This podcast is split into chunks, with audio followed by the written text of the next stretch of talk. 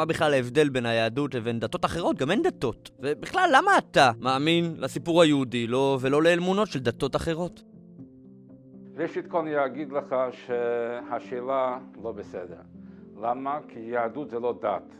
דת זה אמונה של מישהו שהוא מאמין במשהו כי ככה בא לו להאמין. יהדות זה לא זה. יהדות זאת עובדה, עובדה היסטורית, וזה הרבה יותר מדת, כי מדת אפשר להשתחרר. מי שלא מאמין בדת הוא לא שייך לדת. אין לך אתאיסט קתולי, או קתולי או אתאיסט. אם אתה מאמין, אתה מאמין, אתה לא מאמין, לא מאמין. אתה יכול לבחור להיות או לא להיות, אבל יהודי, אתם מכירים יהודים אתאיסטים? יש יהודי אתאיסט, הרבה, שמאמינים, שלא מאמינים, ועדיין הם uh, מגינים על העובדה שאני יהודי כמוך, אני יהודי, אני לא מאמין באלוקים ואני יהודי. מה הפירוש? שיהדות זה לא דת. להיות יהודי זה לא דת.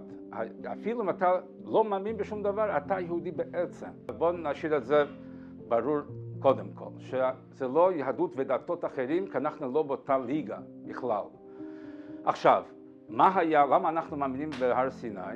כי כולנו היינו שם. אפשר לראות את העניין הזה בספר הכוזרי, שזה ספר חקירה יהודית, פילוסופיה יהודית מאוד יסודי, ושם הוא מסביר את זה, זאת אומרת, כל הדתות, לא שאר הדתות, כל הדתות בעולם מיוסדים על מישהו ששמע משהו ממישהו ובא וסיפר מה שמע. אז ייתכן שהוא שמע משהו, אבל לך תדע מה שמע ממי שמע. אבל במתן תורה כולנו היינו שם.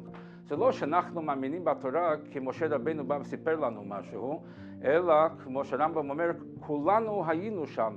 עינינו ראו ולא זר, העיניים שלנו ראו, אוזנינו שמעו ולא אחר, האוזניים שלנו שמעו, אנחנו היינו שם. ומילא אם מישהו בא ואומר לי שמה שאני ראיתי זה לא מה שאני ראיתי, הוא צריך להביא הוכחות שמה שאני ראיתי זה לא מה שאני ראיתי, כי אני ראיתי ואני שמעתי, וזה נמסר דור אחרי דור. חכמינו אומרים שכולנו היינו שם, כל הנשמות שלנו היו שם וכולנו חיווינו את החוויה הזאת, אז זה נמצא בתת מודע שלנו.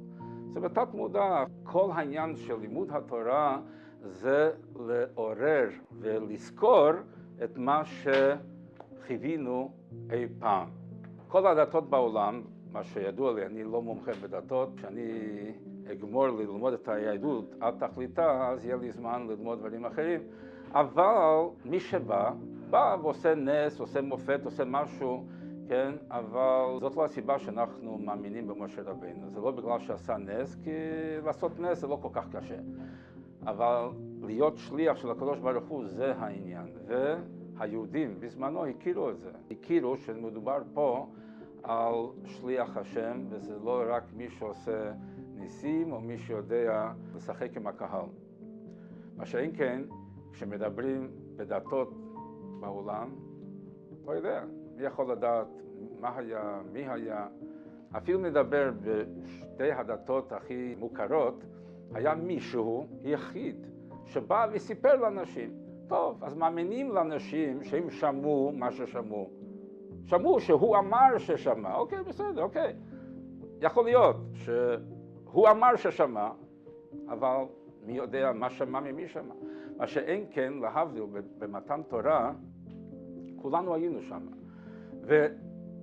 ומדברים עלינו, זאת אומרת, זה לא מישהו בא ואמר לנו, תשמע, מה שקרה עם מישהו אחר. משה רבינו מספר ליהודים, וכתוב בתורה, כל מה שכתוב בתורה, על יסוד אירועים שקרו עם הדור הראשון שקיבל את התורה. אז אם אני מספר לך למשל שבאורוגוואי יש פילים לצבע ורוד שעפים, אוקיי? יכול להיות שכן, יכול להיות שלא, לא יודע מה ראיתי.